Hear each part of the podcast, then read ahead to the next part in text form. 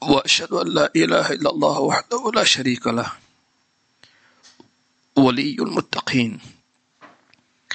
وأشهد أن سيدنا ونبينا محمدا عبده ورسوله صفوة الأنبياء والمرسلين الذي بعثه رحمة للعالمين.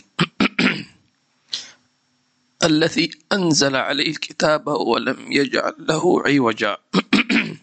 قيما لينذر بأسا شديدا من لدنه ويبشر المؤمنين.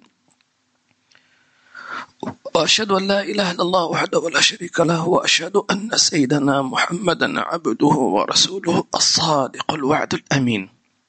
صلى الله عليه وعلى آله وصحبه وسلم أجمعين. السلام عليكم ورحمة الله وبركاته. آه، الليلة إن شاء الله يعني سيكون الدرس يعني آه، الترجمة تكون فورية آه آه يعني إن شاء الله يعني هذا الأسبوع إن شاء الله الأسبوع القادم يكون كالعادة إن شاء الله تعالى. كنا أخذنا في الدرس الدروس الماضية فيما يتعلق بالشفاعة. وقلنا أن الشفاعة هي من خصائص النبي صلى الله عليه وسلم. وهي التي خبأها الحبيب صلى الله عليه وسلم لأمته يوم القيامة. خبأها خبأ دعوته لأمته لأتباعه. للمؤمنين. لمن يأتي بعده. أيها الأحباب علينا أن نعلم وندرك مدى محبة النبي صلى الله عليه وسلم لأمته الرحمة الكبيرة الواسعة. لي ولك. ولجميع المسلمين. بل لجميع الأمة. بل لجميع الخلق. لجميع البشرية. ألم يقل الله عز وجل وما أرسلناك إلا رحمة للعالمين. هذه الرحمة للعالمين. كل من في العالمين يتطلع أن يأخذ نصيبا منها. لكن حكمة الله أن يكون أو أن تكون النسبة الكبرى من رحمة النبي صلى الله عليه وسلم ومن رحمة الله عز وجل هم الذين يتبعون الرسول النبي الأمي. فمن أراد أن يدخل في رحمة الله الكبرى وأن يأخذ أعظم نصيب منها أن يكون ممن آمن بالنبي صلى الله عليه وسلم واتبعه. فسأكتبها للذين يتقون ويؤتون الزكاة. تمام؟ والذين هم بآياتنا يؤمنون الذين يتبعون الرسول النبي الأمي. يتبعون الرسول النبي الأمي. شوفوا هذه ثلاث صفات. ذكر الله عز وجل أن تتبعه كرسول صلى الله عليه وسلم أن تتبعه كنبي صلى الله عليه وسلم أن تتبعه كأعظم معجزة من الله وهو النبي الأمي. صلى الله عليه وسلم.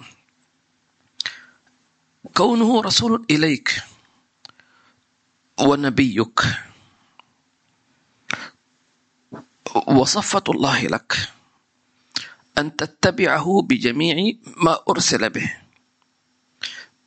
ما أرسل به من الله عز وجل من الشريعة والطريقة والحقيقة. ثم تتبعه تتبعه كنبي.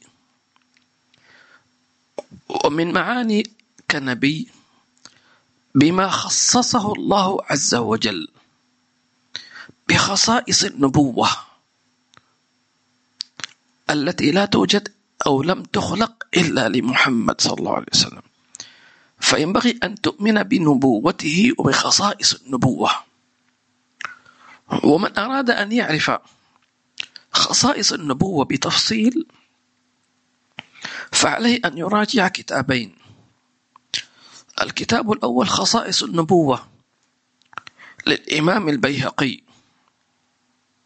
فيها عجائب غرائب.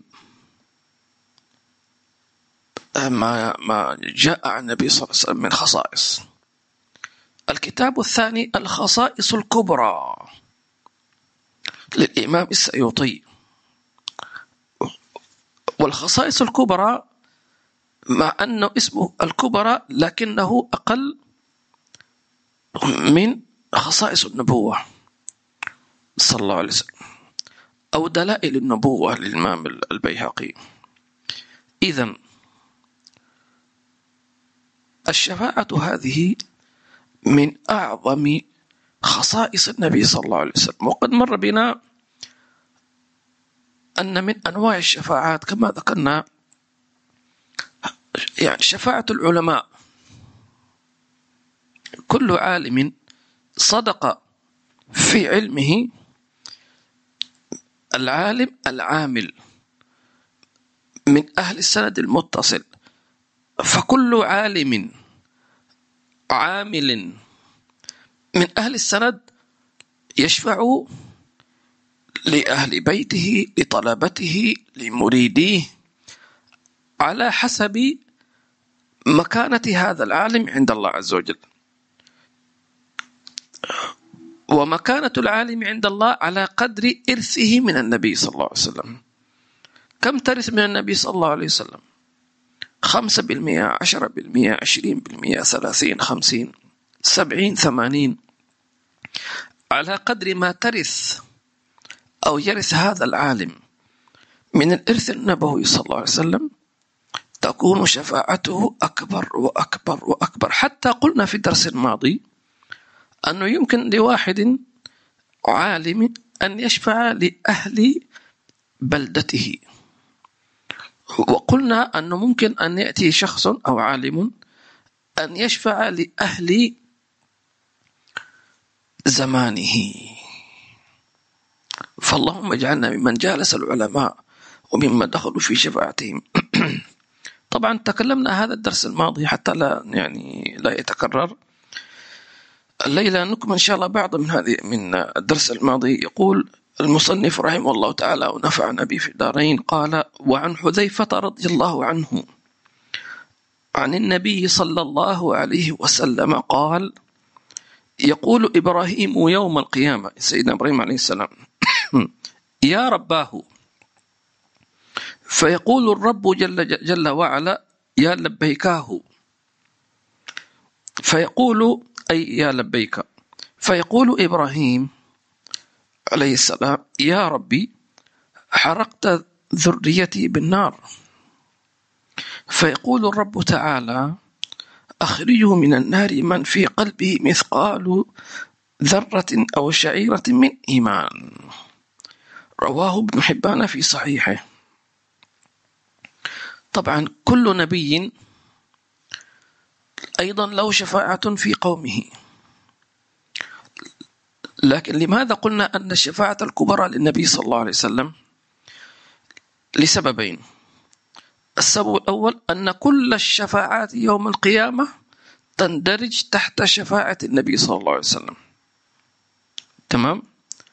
السبب الثاني أن شفاعة الأنبياء لأممهم تكون لمن آمن من قومهم. تمام؟ بينما من آمن من الأمم السابقة قليل. تمام؟ يعني بعض الأنبياء يشفع في من؟ لأنه لم يؤمن أحد من قومه. كما أخبر النبي صلى الله عليه وسلم يأتي النبي ومعه الرهيط ومعه الرهيطان ويأتي معه النبي وليس معه أحد. أي لم يؤمن أحد. سبحان الله. يعني شوف بعض الناس مثلا يقول أنه هذا لم يستوعب من أحد كذا فنقول شوف هناك أنبياء طبعا نحن لا نعلمهم. الله عز وجل قال عنهم منهم من قصصنا عليك ومنهم من لم نقصص عليك. في أنبياء قص ذكر أسماءهم في القرآن الكريم وفي أنبياء بالآلاف. لم يذكر الله عز وجل أسماءهم. لحكمة من الله عز وجل. فهؤلاء الأنبياء الذين لم يذكر له أسماءهم لم يؤمن أحد من قومهم. سبحان الله. نبي ما بعث من عند الله تبارك وتعالى لم يؤمن أحد به. هل هل هذا النبي قصر؟ لا حاشا الله. لا نفرق بين أحد من رسله. كلهم بلغوا وكلهم أدوا الأمانة ولكن الهداية من الله عز وجل. لذلك الأنبياء كما ذكرنا يشفعون لمن آمن من قومهم. فقلنا أن بعض الأنبياء لم يؤمن أحد في ما بشفاعة. ونبي آخر آه، يشفع لمن آمن. فلكن قلة فمثلا سيدنا نوح عليه السلام وما أدراك ما سيدنا نوح من أولي العزم؟ قال الله عز وجل وما آمن معه إلا قليل. وقيل العدد الذين آمنوا به بعد هذه الآلاف من السنوات آه لم يؤمن معه إلا تقريبا 85 شخص. تصوروا خمسة وثمانون من آمن بسيدنا نوح. يا لطيف. فلذلك النبي صلى الله عليه وسلم تكون شفاعته لأعداد هائلة. لأعداد هائلة. ولذلك النبي صلى الله عليه وسلم أخبرنا أنه, أنه قال فيما معناه إني أرجو أكثر الأنبياء تبعا أي يتبعونه إلى الجنة. لأن النبي صلى الله عليه وسلم يعلم أن الله يفرح أن أن يكون أتباع الأنبياء كثر. لكن هذا كله بإرادة الله طبعا. إنك لا تهدي من أحببت ولكن الله يهدي من يشاء. ولما كان الحبيب, الحبيب صلى الله عليه وسلم أحب الخلق إلى الله فأحب الله عز وجل أن يرضيه في أمته. صلى الله عليه وعلى آله وصحبه وسلم. قال الإمام الغزالي رحمه الله تعالى في تنزيه الباري تعالى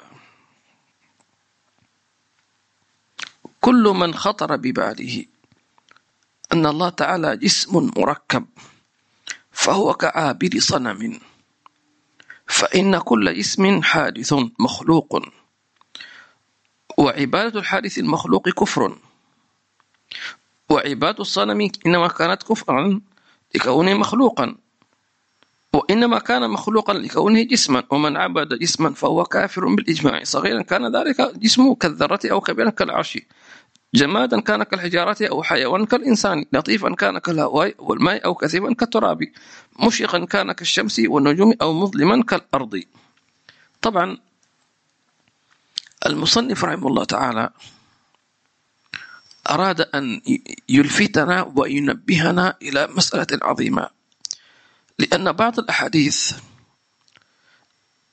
ظاهرها يتحدث عن الله عز وجل بما قد يخطر على بال المستمع من عامة الناس أن الله عز وجل عبارة عن أو في صفات في صفات كصفات المخلوقات. لا.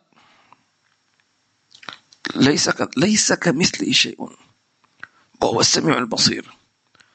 لذلك قال كل ما خطر ببالك أي في صفات الله فالأمر خلاف ذلك. ليش؟ أنا أقول لكم ليش. إذا كان النبي صلى الله عليه وسلم يخبرنا عن الله عز وجل في وصف جنة وهي الجنة مخلوقة من مخلوقات الله طبعا تمام؟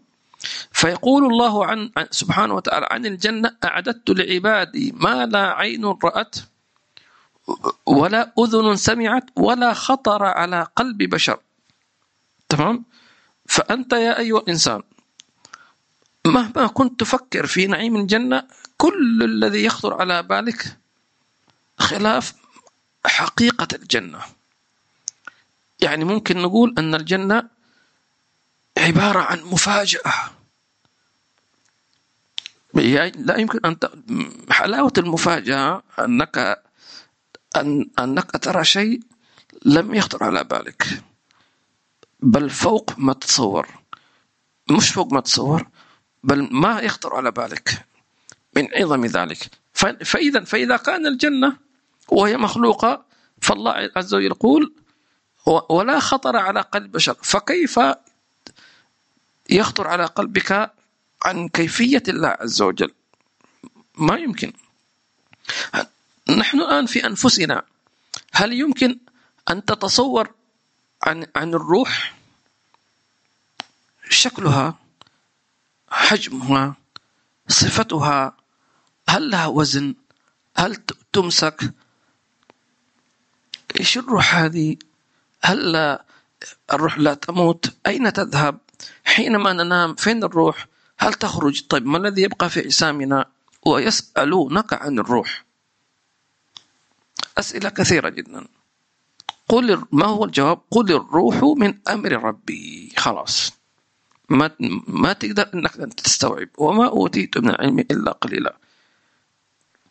ليش؟ ما في جواب؟ في جواب لكن الجواب فوق مستواك. لن تستطيع أن تستوعب. حتى لو شرحت لن يفهم. أحيانا يأتي طفلك ويسألك أسئلة حساسة. حساسة. تمام؟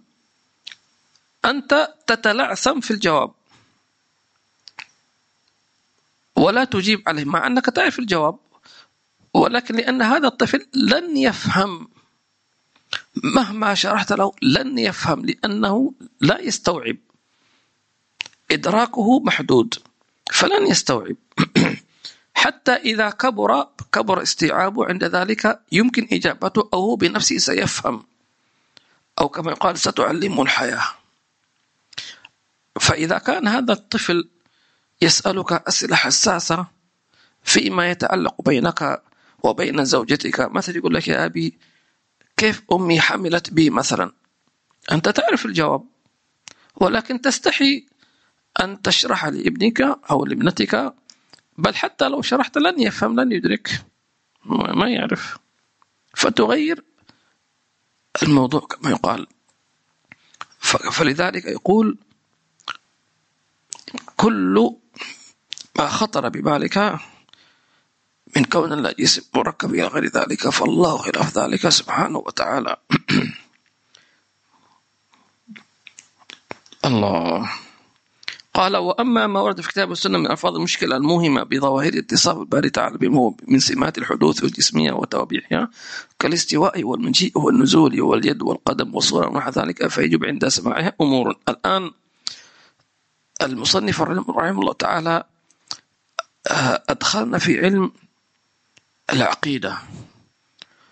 خوفا من أن يكون الإنسان يعتقد في الله صفة غير صحيحة. فلا بد أن تعتقد في الله صفات تليق به. لأنه يخشى على الإنسان أن يكون يعتقد في الله عز وجل صفات تمام لا تليق به فيفاجأ عند الموت باضطراب عند خروج الروح. فلذلك لابد على الإنسان أن أن يصحح عقيدته. لأن الشيطان يأتي للإنسان عند الموت أو قرب الأجل أو ساعة السكرات والعياذ بالله عز وجل فيحاول أن يفتنه. مثلا يقول أنا ربك. طيب ممكن واحد يقول كيف يتجرأ الشيطان أن يقول للمسلم أنا ربك؟ لأن الشيطان أطلعه الله عز وجل على بعض ما في صدور الناس لأن الله عز وجل قال الذي يوسوس في صدور الناس. فهو الشيطان يعرف مثلا ماذا تشتهي.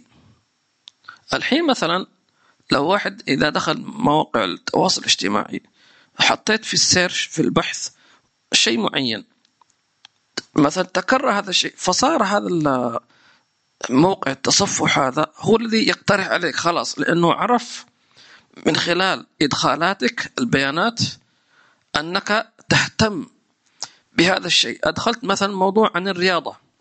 فدائما تحط الرياضة الرياضة. فخلاص هو بمجرد أن تدخل يعطيك عدة خيارات. كذا كذا كذا كذا. فالشيطان كذلك سبحان الله. الشيطان مثلا يعرف ما تشتهيه نفسك.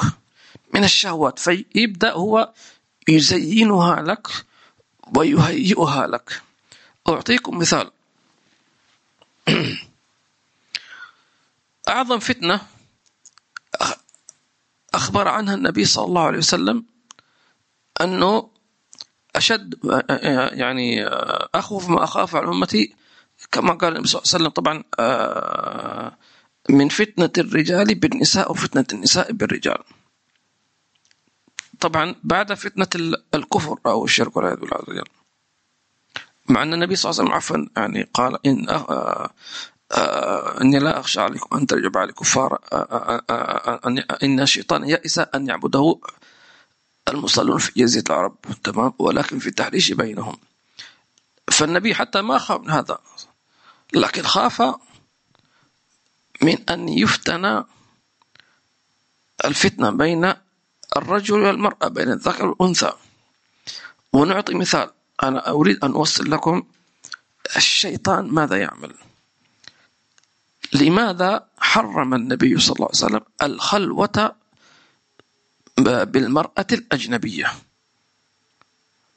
ما معنى الخلوة بالمرأة جميعا؟ أن يجتمع رجل وامرأة ليس بينهما محرمية يعني ليست محرم لك.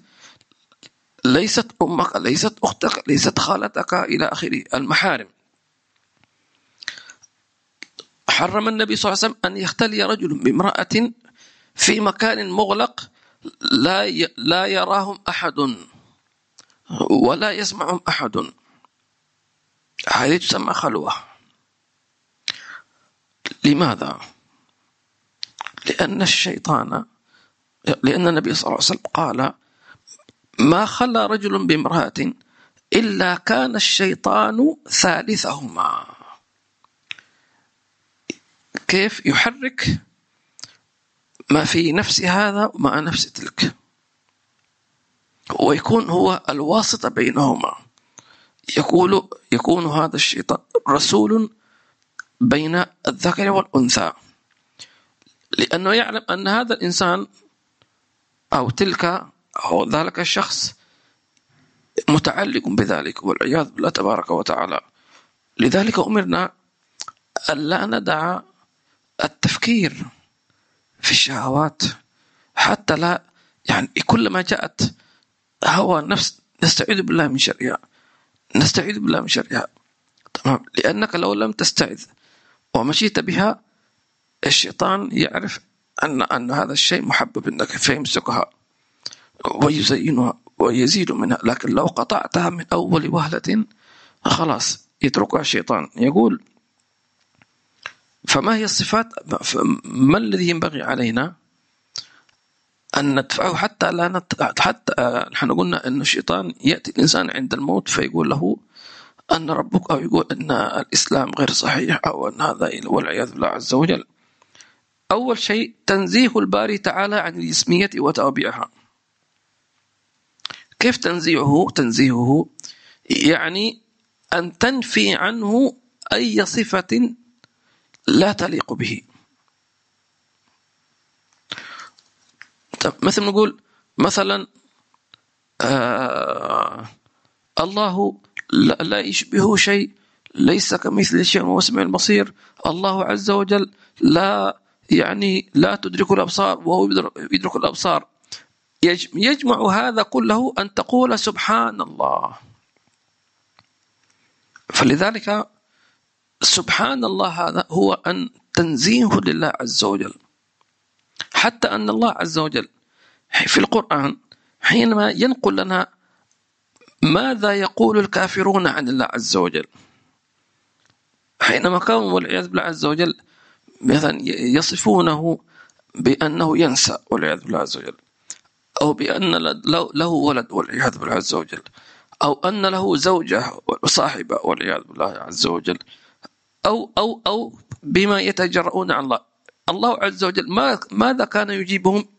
ماذا كان يقول؟ يقول سبحانه وتعالى عما يشركون.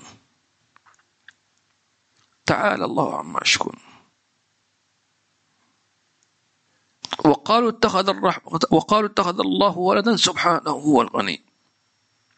فلذلك كل واحد منكم إذا جاءته خاطرة لا تليق بالله تبارك وتعالى تقول سبحان الله. عما يقولون. تعالى الله عما يقولون. ولذلك سبحانه وتعالى لما قص لنا قصة الإسراء والمعراج أول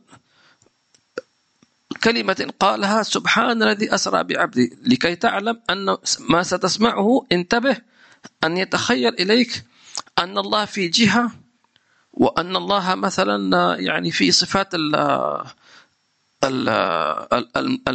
المخلوقات لا فوق وتحت وينزل ويطلع. إنما هذه آه، يسلم معنى الله عز وجل أو تؤول بما يليق وجاءت به اللغة العربية لأن القرآن فيه مجاز. المجاز مليء في القرآن الكريم. تمام؟ إذا تنزيه الله تنزيه الباري تبارك وتعالى عن اسمه وتوبع ثانيا التصديق بها.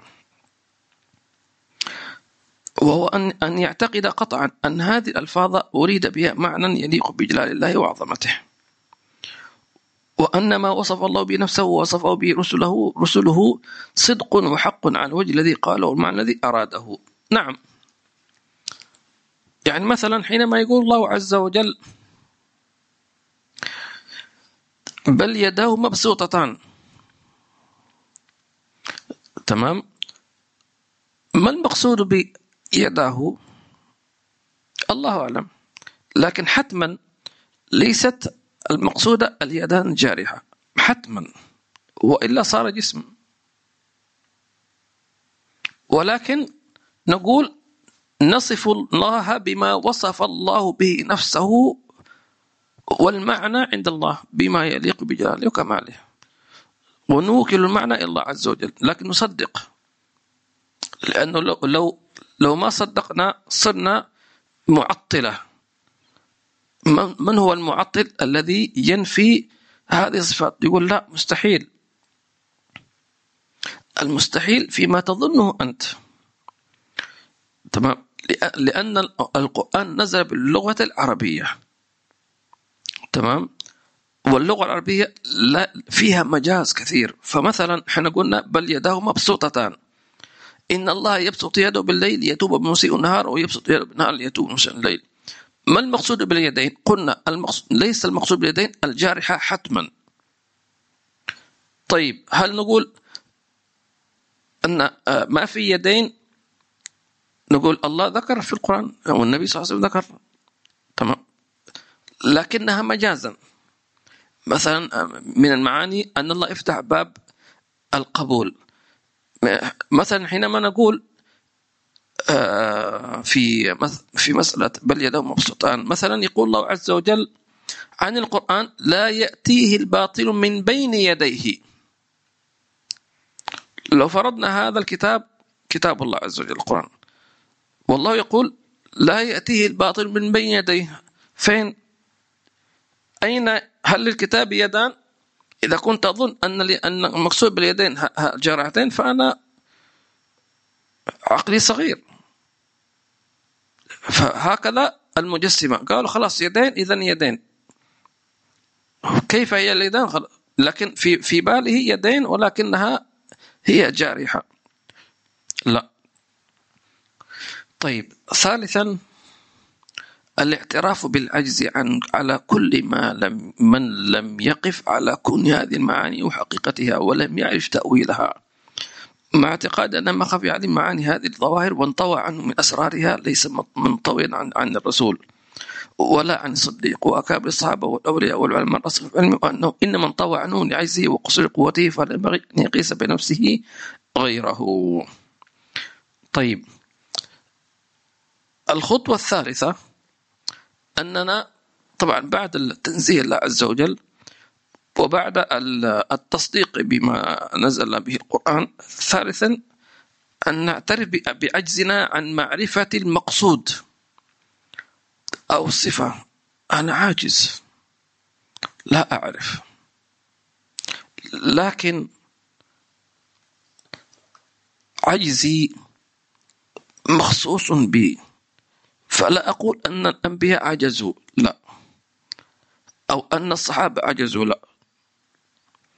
ولكنهم يفهمون المعنى يعرفون المقصود فما يحتاج أن يتكلموا خلاص. ما يحتاج. لأن العربي يعرف المقصود. كما ذكرنا حينما مثلا إذا قال العربي لغيره الأمر ليس في يده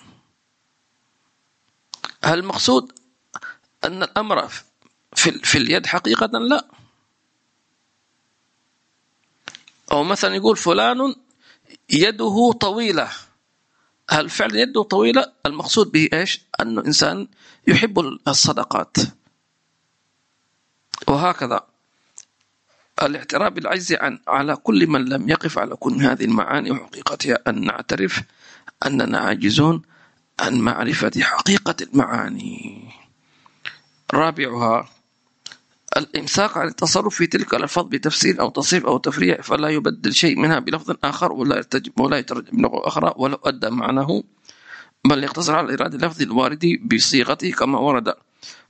ولأجل ذلك بالغ السلف الجمود والاقتصار على موارد التوقيف كما ورد على الوجه الذي ورد باللفظ الذي ورد. والحق ما قالوه إذا إذ أحق المواضع بالاحتياط ما هو تصرف في ذات الله وصفاته وحق الأعضاء بإلجامه وتقييد اللسان عن, عن الإطلاق فيما يعظم فيه الخطر وأي خطر أعظم من الكفر. نعم. المصنف رحمه الله تعالى يميل إلى أن أن أن المسلم في صفات الله عز وجل التي فيها شيء من يسمونها متشابهات.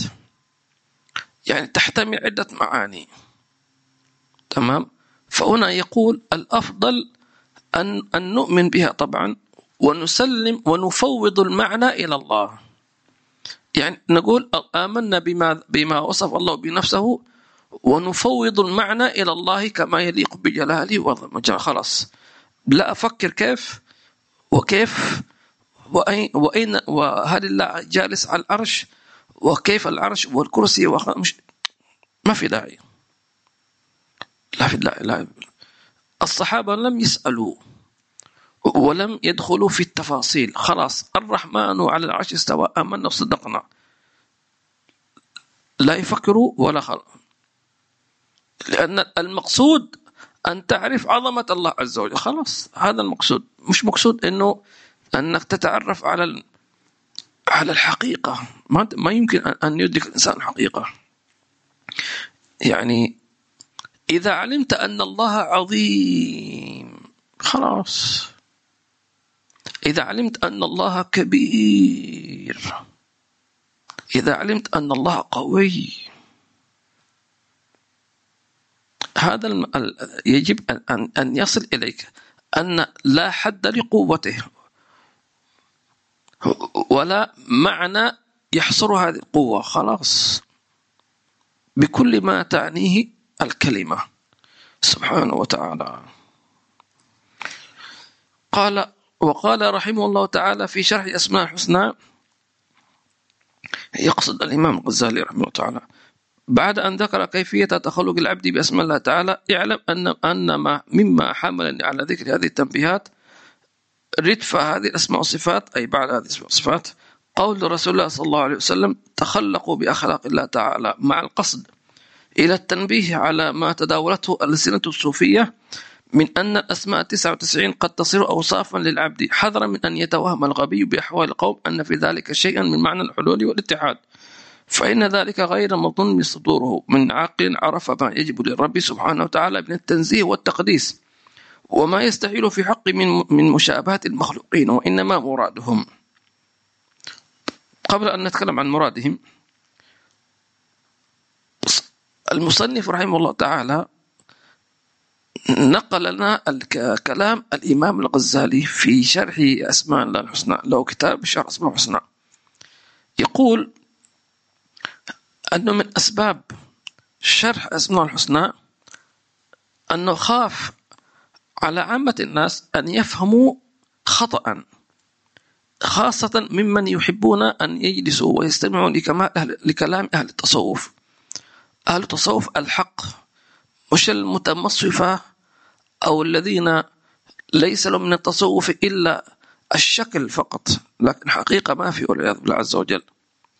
فيقول لأن أهل التصوف يقولون أن على العبد أن يتصف بأخلاق الله عز وجل الجمالية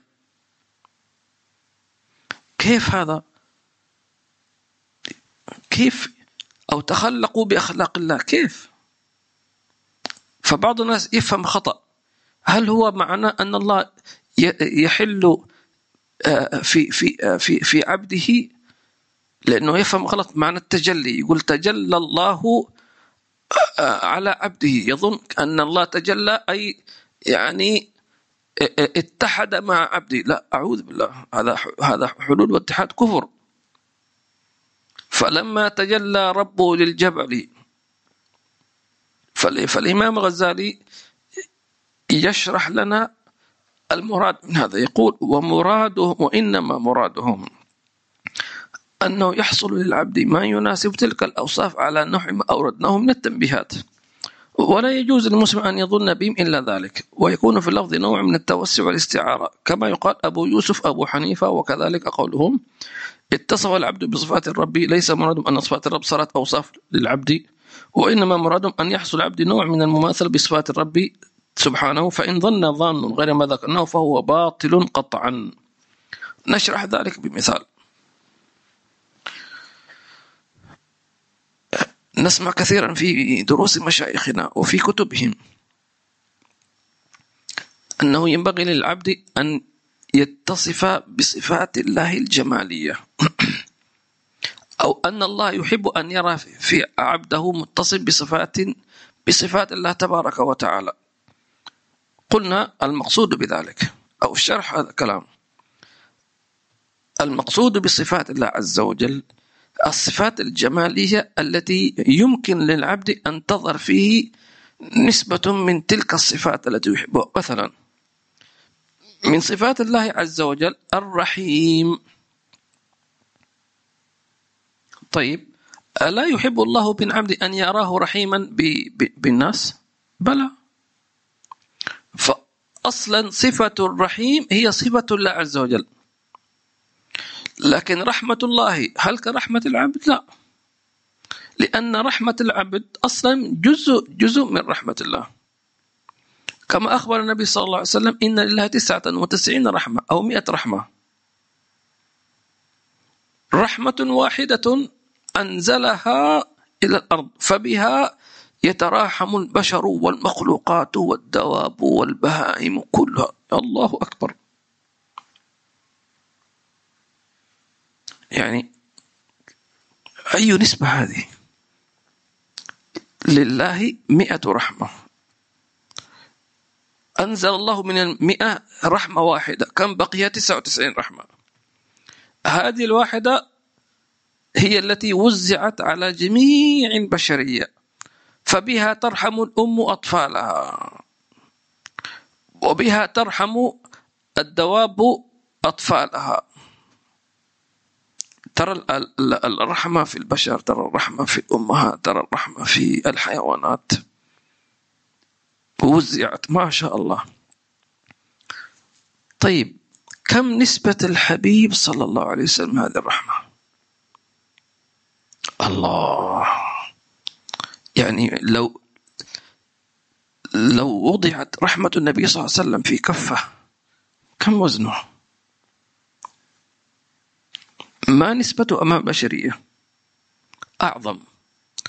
شوفوا لو جمعنا الرحمة المقسمة على جميع البشرية ووضعناها في ميزان ثم أحضرنا الرحمة التي في قلب النبي صلى الله عليه وسلم حتما قطعا أن رحمة النبي صلى الله عليه وسلم ستفوق تلك الرحمات. كم سمعنا كثيرا من مشايخنا أنه كان يقول يقولون أن النبي صلى الله عليه وسلم أرحم بك من نفسك وأرحم بك من أبيك وأمك وأرحم بك من جميع الخلق. صدقوا والله. كل واحد منكم إذا عندك أطفال صغار كيف رحمتك بهم؟ أنك أنت مستعد أنك تفدي أولادك وأطفالك بروحك. صح؟ إيش الرحمة هذه؟ التي يمكن أنك تقدم روحك عشان أولادك أو عشان أطفالك أو عشان والديك. أي إنسان. طب هذه الروح هذه كم وزنها هذه غالية جدا. ومع ذلك أنه ممكن إنسان من عشان رحمته بأطفاله ممكن يقدمها يفدي أولاده. يعني مثلا لو حصل مثلا لا قدر الله واحد شاف طفله يغرق خلاص حيموت غريقا. فرمى بنفسه هذا الأب وربما هذا الأب لا يعرف يسبح كذلك. ولكن أخذ ابنه وألقاه إلى الشاطئ مثلا وغرق هذا الأب ومات واستشهد. وحصل كثير هذا. أو الأم. سبحان الله. هذا قدم روحه. طيب تقديم الروح هذه. بماذا ترجم بترجم أن رحمة من الله؟ طيب هذه جزء من جزء من جزء من جزء من جزء من جزء من جزء. فكيف برحمة النبي صلى الله عليه وسلم؟ كيف برحمة الحبيب صلى الله عليه وسلم؟ الرحمة المهداة النعمة المستاه لذلك ما يمكن أن نتخيل لا يمكن أن نتصور. لا يمكن أن أن نحسب رحمة النبي صلى الله عليه وسلم. ما يمكن. اجمعوا جميع الرحمات الموجودة الرحمة في جميع الخلق. حتى في غير المسلمين. اجمعوها. لا شيء أمام رحمة النبي صلى الله عليه وسلم. لا شيء. ولذلك يعلم الناس يوم القيامة جزء من تلك الحقيقة المحمدية. الحقيقة المحمدية الرحمة المحمدية صلى الله عليه وسلم التي أودعت أودع الله عز وجل في النبي صلى الله عليه وسلم. شيء لا يمكن لا يمكن أن يتصور لا يمكن أن يستوعب لا يمكن أن نعرف. مفاجأة عظمى. أكل هذه رحمة كانت في قلب النبي صلى الله عليه وسلم. إخواني وأخواتي الله عز وجل يعني أظهر جزءا من هذه الرحمة في القرآن. بس يعطينا بس يعني لمحة أو انتباه لجزء ما في قلب النبي صلى الله عليه وسلم. لكن الحقيقة سترونها يوم القيامة ستفاجؤون. ستفاجؤون. إيش هذا المخبأ؟ في قلب النبي صلى الله عليه وسلم. لذلك قالوا أن من أعظم ما أقول أهوال يوم القيامة بل من أعظم مفاجآت يوم القيامة ظهور الحقيقة المحمدية صلى الله عليه وسلم لجميع الخلائق حتى للصحابة. إذا كان سيدنا أويس القرني يقول لسيدنا عمر بن الخطاب رضي الله عنه سيدنا علي بن طالب رضي الله عنه ما عرفت ما من رسول الله إلا ظله. الله أكبر. معقول؟ ما عرفت ما. يا عمر ابن الخطاب ويا علي بن أبي طالب. يعني الذي قال عنك النبي صلى الله عليه وسلم أنا مدينة العلم وعلي بابها. وقع عن سيدنا عمر لو كان نبيا بعد كان عمر. لو كان هناك نبي بعد النبي صلى الله عليه وسلم النبي يقول صلى الله عليه وسلم لكان عمر بن الخطاب. الله إيش هذا؟ هل تعون ما معنى هذا الكلام؟ لو كان نبيا بعدي لكان عمر بن الخطاب. أي مقام هذا؟ أي مقام هذا؟ يعني صفات النبوة اجتمعت فيه ولكن أراد الله عز وجل أن يختمها بالنبي محمد صلى الله عليه وسلم. وسيدنا علي يقول عنه النبي صلى الله عليه وسلم أنا مدينة العلم وعلي بابها. أنت ما يمكن أن تدخل أي بيت سواء كان كبيرا أو صغيرا إلا من الباب ما يمكن. فيقول لك النبي صلى الله عليه وسلم كل العلوم كل العلوم علوم الظاهر وعلوم الباطن. تمام؟ في جميع العوالم مما تعلم أو لا تعلمون وما لا تعلمون أعظم علي بابها. جميع العلوم الظاهرة فيما يتعلق بعلم الملك. كل علوم في عالم الملك. وعلوم الباطن التي في في يسمونها علوم عالم الملكوت. تمام؟ علي بابها. فمن أراد العلم فليأتي من الباب. اللهم علمنا ما ينفعنا. مع هذا كله المقام الكبير لسيدنا عمر رضي الله عنه وسيدنا علي رضي الله عنهما جميعا يقول سيدنا اويس القرني وهو من التابعين؟ ما عرفت ما من رسول الله إلا ظله. إلا ظله. اذا يوم القيامة سيعلم الناس من محمد رسول الله صلى الله عليه وسلم. الله. اذا الذي أخرجنا هو الرحمة. فخذ لك نصيبا من هذه الرحمة. أيضا من صفات الله عز وجل الكريم. فتخلق بخلق الله الكريم. العفو. أنت تريد أن الله يعفو عنك عنك وأنت لم تعفو عن عمن ظلمك. طب أنت ظلمت نفسك. وتعترف أن أنك ظلمت نفسك وتطلب من الله أن يعفو عنك لأنك ظالم. طيب اعفو عن غيرك. وهكذا. وقال رحمه الله تعالى لكن صفات الله التي تليق به يعني في صفات أصلا حرمها الله على نفسه. قال أشد الصفات التي يعني يكرهه الله عز وجل هي التي حرمها على نفسه. فكيف أنت يا أيها العبد تتصف بصفة الله أصلا سبحانه وتعالى حرم على نفسه؟ كصفة الكبر. آه عفوا كصفة الظلم. إن الله حرم على نفسه الظلم. مع, مع أنه حاشاه عز وجل. حتى ولو أدخل العالمين النار كلهم لا يسمى ظالما لأنه هو الخالق له مطلق التصرف. يعني لا يوجد هناك منة على الله أبدا. فله أن يفعل ما ما يشاء سبحانه وتعالى.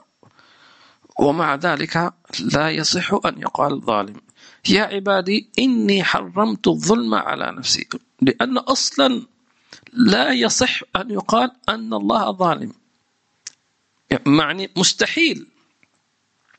ومع كون ذلك أن يكون مستحيلا فالله عز وجل أيضا حرمه.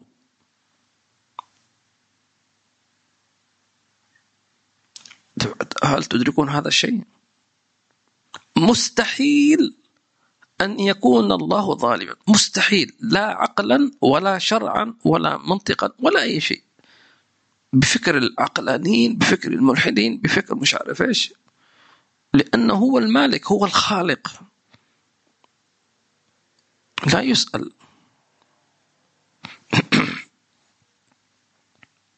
يعني مثلا أعطيكم مثال للتقريب. الحين مثلا عندي هذا القلم. القلم هذا ملكي تمام؟ لي أن أتصرف به. أتصرف به فيما صنع له هذا القلم. أكتب به. تمام؟ وهي كتابة الله. لكن هل لو لو الشخص هذا هذا القلم مثلا مع كونه ملكي إلا أنني كتبت على الجدران وعملت فيها يعني رسوم في بيت مثلا صديقي أو أخي. صار حرام. هل يمكن عقل يقول والله هذا قلمي وأنا على كيفي؟ نقول لا لكن المكان الذي الجدار هذا ليس ليس ملكك. طيب وخلاص أنا اذا أنا مش هكتب هذا قلم. قلمي تمام. يلا أنا أريد أن اكسره أخ. وكسرته مع كونه ملكي إلا أنني إذا كسرته يعتبر هذا إسراف. لماذا؟ لأن هذا القلم إما تملكته بصفتين. إما بأنني اشتريته فصار ملكي وإما أن يكون أهدي لي فصار ملكي. لكن في كلا الحالتين أنت لا تملكه ملكا كاملا بل ملكته. إذا لمن الملك؟ لله. لماذا؟ لأنه هو الذي أوجد هذا هذا الوجود فصار ملكا له. فله أن يقول كوني جميعا ترابا. مش إنه يكسرها ولا لا. أو كوني سرابا كأن لا شيء. اختفي تماما. كلمة واحدة. كن فيكون. واضح؟ لكن هذا القلم أنا ملكته. ملكته. فكل واحد في الوجود في الحقيقة لا, لا يملك شيء إنما ملكه. مفهوم؟ لذلك كان قلت لكم إن بعض العلماء الصالحين مثلا إذا اشترى كتابا أو أهدي لكتاب لا يقول هذا الكتاب في ملكي. ادبا مع الله. بل حقيقة. إنما يقول هذا هذا الكتاب في حوزة الفقير إلى الله. أنا ما أملك شيء. حتى لو كان بمالي فالمال مال الله عز وجل. تمام؟ الله.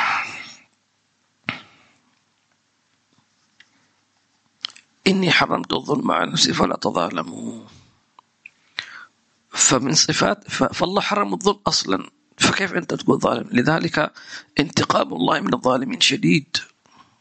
شديد. فانتبه. وتلك القرى أهلكناهم لما ظلموا. وجعلنا لمهلكهم إيش؟ موعدا. لما ظلموا. وما كنا مهلك القرى إلا وأهلها ظالمون. نعوذ بالله أن نكون ظالمين يا رب. هناك صفات الله لله استأثرها لنفسه. فما ينبغي أن يشاركه فيها. مثل إيش؟ مثل صفة الكبرياء. وله الكبرياء في السماوات والأرض. لكن ليس معنى الكبرياء بما نفهمه نحن. فلان عنده كبرياء عنده تكبر. لا انتبه. هذا المعنى أعظم سبحانه وتعالى. أسأل الله عز وجل أن ينفعنا بما سمعنا ونكتفي بهذا القدر إن شاء الله تعالى. اليوم يعني الدرس ما شاء الله يعني فيه دقة في علم العقيدة وينبغي لنا أن نتفهم إياها إن شاء الله تعالى. وأسأل الله عز وجل أن يرزقنا علما نافعا وقلبا خاشعا ولسانا ذاكرا. وأن الله يعلمنا يرزقنا علما نافعا وأن الله يرزقنا العلوم النافعة والمعرفة الخالصة بالله تبارك وتعالى حتى نعبده ونعتقد فيه بما يحب من عباده أن أن يرونه. لأن النبي صلى الله عليه وسلم أمرنا أن أن نعبد الله كأننا نراه. فكيف تراه بروحك وبقلبك على أي صفة ترى ربك تبارك وتعالى؟ أسأل الله عز وجل أن يرزقنا هذا المقام وفوقه في خير وعافية وأن يشفي كل مريض وعافي كل مبتلى ويرحم كل ميت في خير وعافية إلى حضرة النبي صلى الله عليه وآله وصحبه وسلم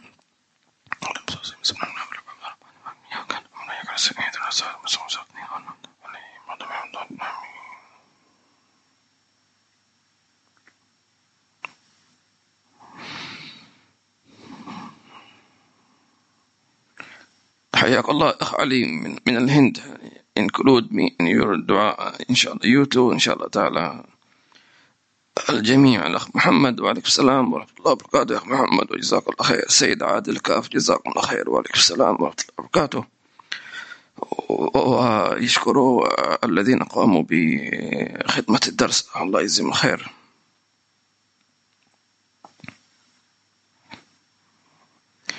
حياك الله يا أخ بالفقيه. بارك الله فيك مشكور.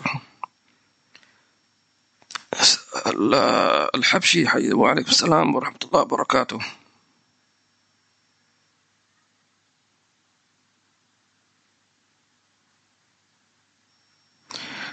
هذه تسأل حبيبة what the difference of أولياء الله and العارفون بالله and who is the in the better rank between them. يعني أولياء الله والعارفون بالله. العارفون بالله أعظم طبعا. الولي لله عز وجل قيل أنه ما من مؤمن إلا ولي من أولياء الله. ولكن كل ولاية لها درجة. كل متقي في له درجة من الولاية. تمام؟ إن أولياؤه إلا المتقون. فكلما كانت التقوى عندنا أو عند العبد فعندهم جزء من الولاية. فكلما كانت التقوى أكبر وأعظم تمام؟ اتسعت كلما كبرت ولايته ولايته تمام؟ فحتى يرتقي إلى مرتبة تسمى مرتبة المراقبة ثم مرتبة الشهود. تمام؟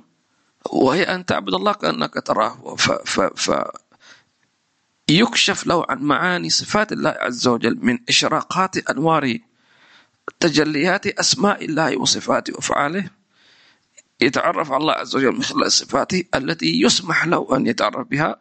هنا يسمى عارف بالله. فهناك عارف بصفة من صفات الله أو بجزء بجزء بجزء من صفات الله تبارك وتعالى. عنده من المعرفة. هناك آخر عنده صفة صفتين من صفات الله. واحد عنده عشر صفات. تمام؟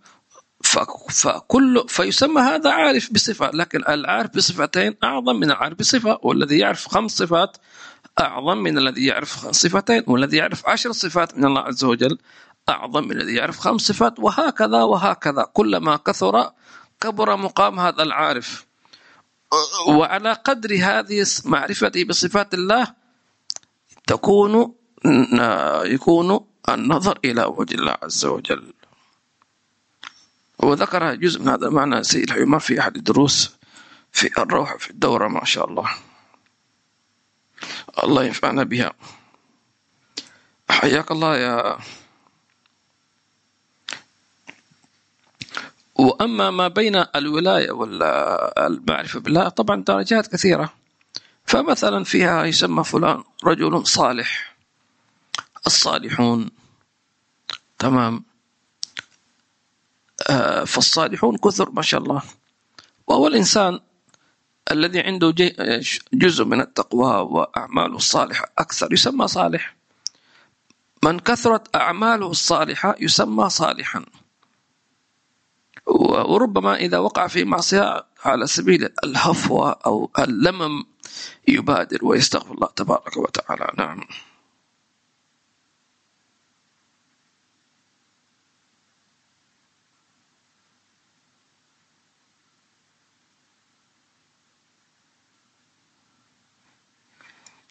لا إله إلا الله محمد رسول الله صلى الله عليه وسلم.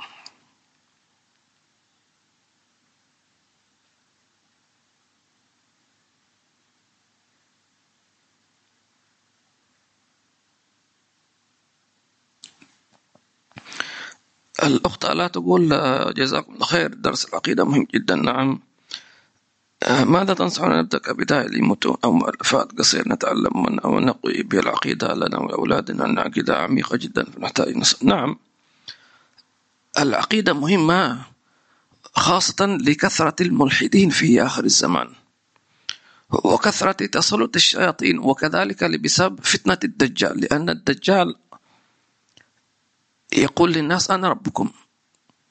طيب لو واحد عقيدته سليمة تمام؟ مش ممكن أن يقول صح لأن النبي صلى الله عليه وسلم أخبرنا أن الدجال أعور وإن ربكم ليس بأعور.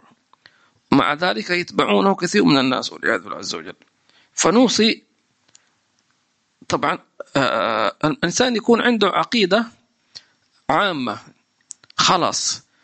لكن لا يحتاج أن أن أن يتغلغل في معانيها إلا إذا كان متخصصا في علم الكلام كذا أو يدخل هذا المجال لتعلم الرد على الملاحدة أو غيرهم. نعم يسمح له لكن عامة الناس فينبغي أن أن يكتفي أن يكتفي كما ذكرت الأخت ببعض المتون مثلا عقيدة العوام. الإمام الغزالي وشرح الجامع العوام بشرح عقيدة العوام. أيضا عقيدة الإمام الغزالي في آه، آه، إحياء علوم الدين. أيضا عقيدة الإمام الحداد وهي أسهل موجودة ومعروفة. فيمكن يعني آه، الاكتفاء بذلك وأن تكون المعاني بشكل عام معروفة. والمقصود من العقيدة معرفة جلال الله وعظمته وكبريائه. هذا المقصود. فإن الإنسان علم عظمة الله وجلاله فهذه العقيدة السليمة. إن شاء الله تعالى. نعم.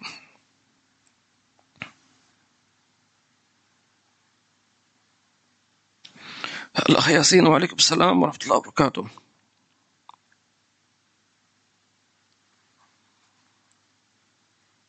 طبعا بعدين في كتاب جوهر التوحيد هذا برضو يعني مرحلة متقدمة يعني.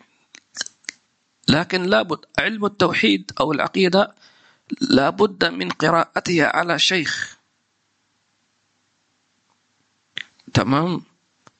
ما ينفع لأنه آه، يمكن أن أن يفهم خطأ.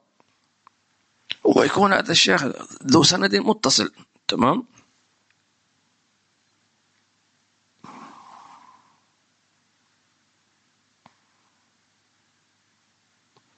هذا الأخ ياسين يعني يقول أنه وقت الدرس مناسب ما شاء الله.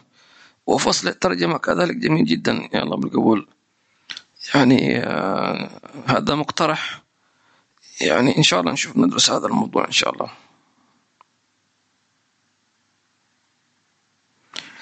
الأخت علا تقول وعليكم السلام ورحمة الله آه، جزاكم الله خير. آه تقول أن قلنا في دروس أن الكافر ينال شفاعة سيدنا رسول الله صلى الله عليه وسلم بتعجيل حساب له. فأحدهم قال لي ما فائدة تعجيل الحساب إن كان ذاهبا إلى النار أصلا؟ نقول هذا السؤال يسأل للكافر نفسه هو الذي يطلب. تمام؟ الكفار هم الذين طلبوا من الأنبياء يطلبون من النبي صلى الله عليه وسلم أو يطلبون من الله عز وجل. اللهم عجل بالحساب ولو إلى النار. تمام؟ هذا واحد. الثاني أن الكافر أصلا لا يدري أنه كافر في تلك اللحظة أو أنه إلى النار لأنه لم يحكم بعد. مش عارف. لأن هذا الشيء فقط حينما يقوم الناس من قبورهم. لم يأتي فصل الخطاب الفصل الفصل بين الناس ولم يأتي الحساب ولم يأتي النقاش ولم يأتي الميزان ولم تتطاير الصحف فهو أصلا مش عارف. فهو هذا الكافر يقول في نفسه يا رب احكم بيننا حتى ولو إلى النار. يقول مثل ما يقول واحد خلاص حتى لو أنا بايع بايع. يريد أن يتق... يريد أن أن يعرف لأنه عنده حالة توتر مش عارف خايف. تمام؟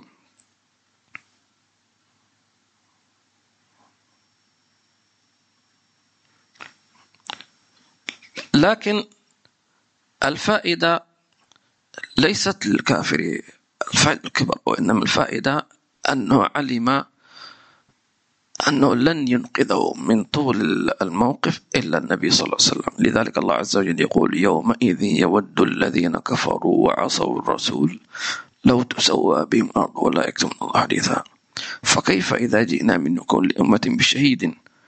وجئنا بك على هؤلاء شهيدا يومئذ يود الذين كفروا وعصوا الرسول تسوى بهم الأرض ولا يكتمون الله حديثا.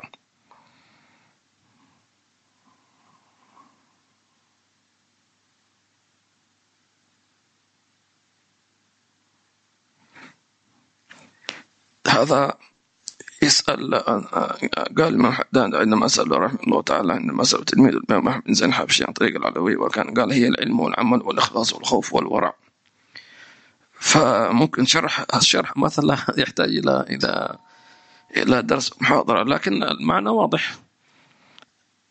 لابد أن يكون الإنسان عنده علم في في علوم الشريعة وأن يعمل بما علم وأن يكون مخلصا وأن يكون خائفا من من التزحزح وعدم الثبات وأن يكون عنده ورع مزيد من التقوى الله تبارك طبعا هذا باختصار شديد لأن الوقت لا يكفي لشرحه.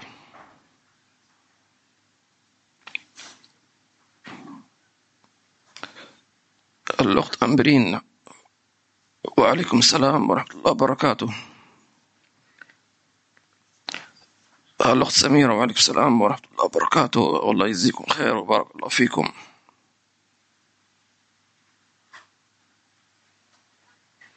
محمد شبير حياك الله محمد. محمد جفري جزاك الله خير.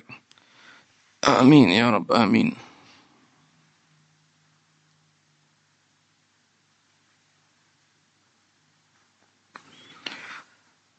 هذه تقول أن الأم آمنة تسأل إذا تكرمت بنيات تربطنا بالله ورسوله بمناسبة العام الهجري الجديد.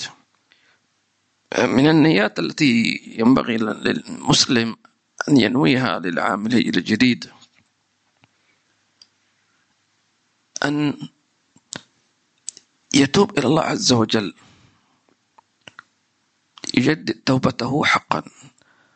وينوي ألا يعصي الله عز وجل العام القادم بل بقية عمره. ينوي ويعزم ويطلب من الله عز وجل أن يحفظه من ذلك. هذه أول نية أنك ما تعصي الله تبارك وتعالى. الشيء الثاني النية أنه طبعا هذه نيات عامة. أن يقوم بحق بالحقوق الواجبة التي عليه. كلنا قصرنا في حقوق كثيرة حق الوالدين حق الأبناء حق الزوجة حق الجيران حق آه، كبار السن حق حق وحق وحق العلماء إلى آخره وحق المسلم بشكل عام. فننوي أداء الحقوق. أؤدي الحقوق. تمام؟ النية الثالثة تكون تفصيلية. من أعظم النيات الاستقبال على المجري أن نتعلم العلم الشرعي. أتعلم ما يفيدني في ديني وآخرتي.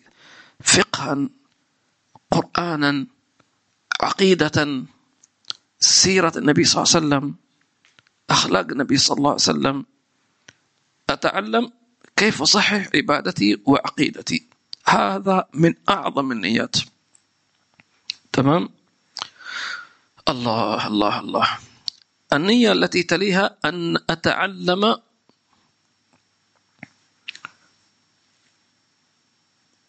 أو عفوا أن أنوي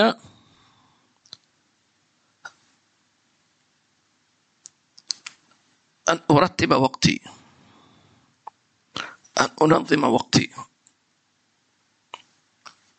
بكل ما يمكن أن أستثمر بقية العمر. ويكون هذا يعد الإنسان لنفسه على الأقل أوقات معينة تكون مرتبة. تمام؟ أيضا من النيات الأخرى تقوية الصلة بينك وبين أسرتك. بينك وبين وبين وبين والديك. بينك وبين إخوانك أخوات أرحامك. قوي الصلة تمام؟ الآن مثلا نحن نسمع كثير حالات وفيات كثيرة جدا. شباب. بعضهم بسكتة قلبية فجأة.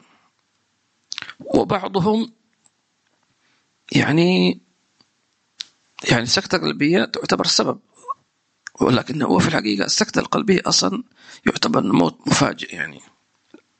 ما سبب السكتة القلبية؟ تمام. آه تريدون بعض الناس يسأل عنده لأن أنا قرأت هذا الشيء في تصورات كثير من الناس في الإنترنت وغيرها فلان يموت وهذا يقول بسبب كذا وهذا كذا وهذا. لكن في سبب رئيسي جدا. بعض بعض الناس يقول الهموم والكروب والمصائب مش عارف إيش إلى آخره. نقول هذه الأسباب ممكن لكن في سبب الأسباب. من من أسباب الموت المفاجئ. وخاصة لمن يعني لا زال في سن خاصة لمن لم يشتكي شيء. ما في عنده أي مرض ما في أي عنده أي شيء. تدرون ما هو السبب؟ قطيعة الرحم.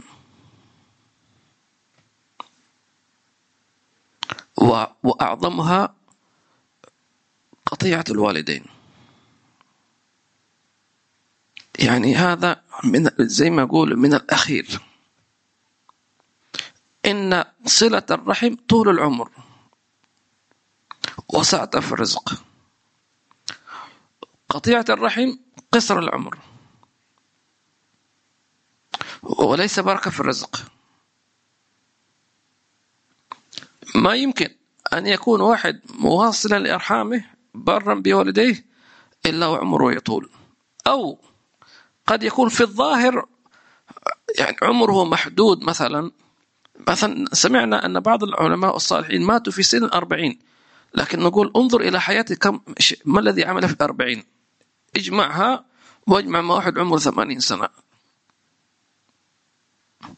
تجد أنه هذا أربعين سنة عمره أربعين سنة حياته حافلة معنى أنه استغل في بركة كثيرة في نفع كثير.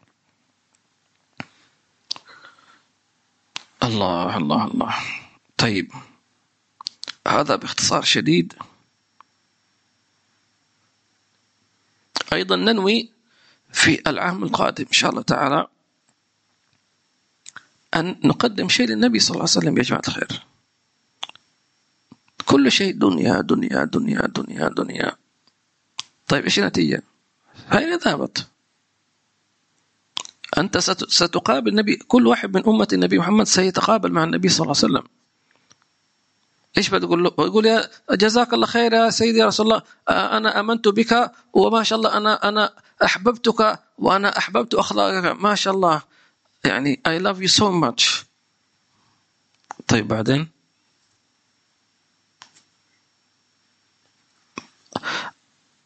سمعت أخباري؟ قرأت سيرتي؟ شفت ماذا عانيت؟ كيف بذلت؟ كيف بذل أصحابي؟ كيف فعل آل بيتي؟ ماذا قدمت للنبي صلى الله عليه وسلم؟ مشكلة كبيرة ما ولا شيء. ماذا قدمت للنبي صلى الله عليه وسلم؟ يا ما شاء الله صليت الفجر والظهر والعصر والمغرب وإذا جاء رمضان أصوم رمضان. وإذا حال الحول على مالي أديت زكاة مالي. ما شاء الله. برافو. شاطر. هذا بس. هذا شيء اسمه واجب عليك أصلا. لأنك عبد. لكن ما هو واجبك تجاه النبي صلى الله عليه وسلم؟ أنت تحب النبي صلى الله عليه وسلم؟ ماذا قدمت؟ هل اجتهد أن يدخل أحد في الإسلام؟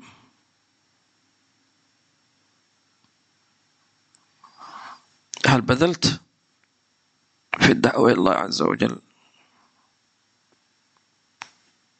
كل واحد منا في العام الهجري الجاي هذا إن شاء الله. خلاص ما مضى مضى. سنوات ما راحت علينا ما قدمنا شيء النبي صلى الله عليه وسلم.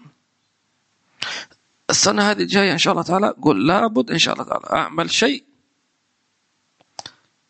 مش يفرح النبي صلى الله عليه وسلم بس فقط بل أعمل شيء يتعرف به علي رسول الله صلى الله عليه وسلم يوم القيامة. كيف يتعرف عليك؟ يعني تكون أنت عملت عمل لم يعمله أحد قبلك. لا يأتيك الشيطان يقول مين أنت؟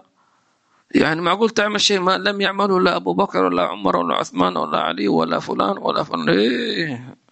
الشيطان معروف أنه يثبت معنوياتك يصيبك بالوهن. لا تحاول. أنت كنت بالأمس تضيع الصلاة وكذا الآن تريد تخدم النبي. يا شيخ استحي على نفسك. قل له نعم. وأنا تبت الله عز وجل وأنا أريد أخدم النبي صلى الله عليه وسلم. وقل يا رب من الآن باقي أسبوع تقريبا من عام الهجري هذا. يا رب وفقني ألهمني تمام؟ ارزقني فكرة أخدم بها النبي صلى الله عليه وسلم بحيث يتعرف بها علي. اسأل. ممكن أنت أنت مش مستدرك أو لا تدرك ما هذا الشيء. في ناس ما شاء الله غيري خدموا النبي ما شاء الله بكل شيء بأرواحهم وأموالهم وطبعا سبحان الله. لكن معناه خلاص أنه ما في كيف لس تفضل المجال واسع. ولكي أفتح لكم هذا الوسع أنه نحن نعيش في زمن في إمكانيات كثيرة لم تكن موجودة في الزمن السابق صح ولا من خلال هذه الإمكانيات والوسائل شوف كيف ممكن تخدم صلى الله عليه وسلم. يعني مثلا ما كان في زمن النبي صلى الله عليه وسلم هذا النت. إذا تستطيع أن تخدم النبي صلى الله عليه وسلم بشيء لم يسبقه من كان في قرون سابقة صح؟ فكل واحد أوجد الله في زمن أعطاك المجال أن تخدم النبي صلى الله عليه وسلم بما أعطاك الله من إمكانيات. كيف إيش هذا أن تفكر. واصدق مع الله عز وجل. يا رب أنا فعلا أنا عزمت أنا أريد أعمل شيء للنبي صلى الله عليه وسلم. يبقى بعد موتي. فكر وفكر واسأل الله عز وجل. واسأل واسأل. سيرزقك وسيدلك ويقول لك هذا الشيء الفلاني الله يرزقنا ذلك إن شاء الله في خير وعافية آمين.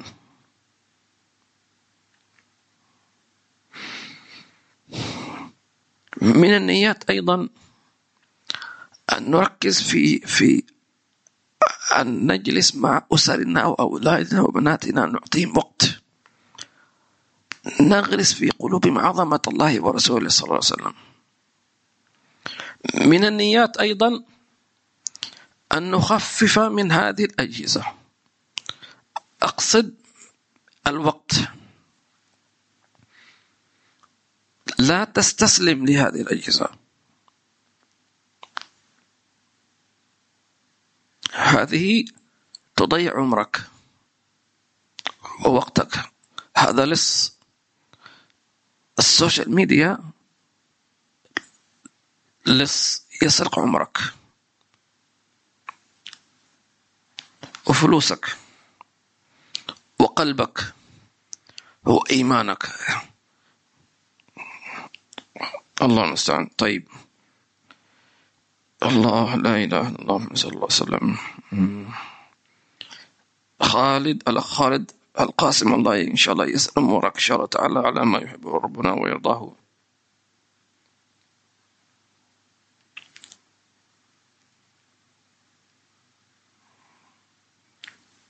حسين الكهف بارك الله فيك حسين الكهف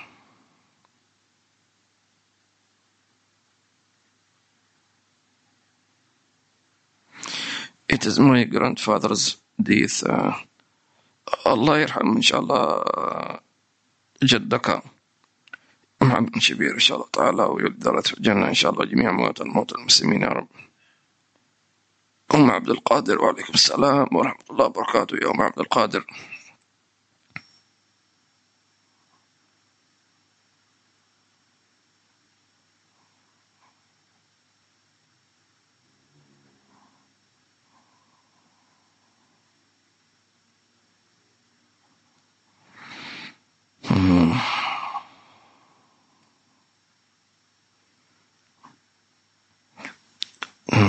الله يجزي بخير يا أم وهيبة. أسأل الله عز وجل أن يرزقنا وإياكم العلم النافع ومن الله يختم لنا هذا العام بالخير والفضل والجود والإحسان والعفو. وأن الله يجعل أيامنا وعوامنا وما تبقى من أعمالنا فيه الخير والبركة وخدمة النبي صلى الله عليه وسلم.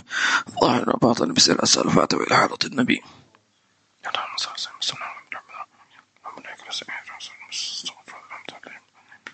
سبحانك اللهم وبحمدك نشهد أن لا إله إلا أنت نستغفرك gonna do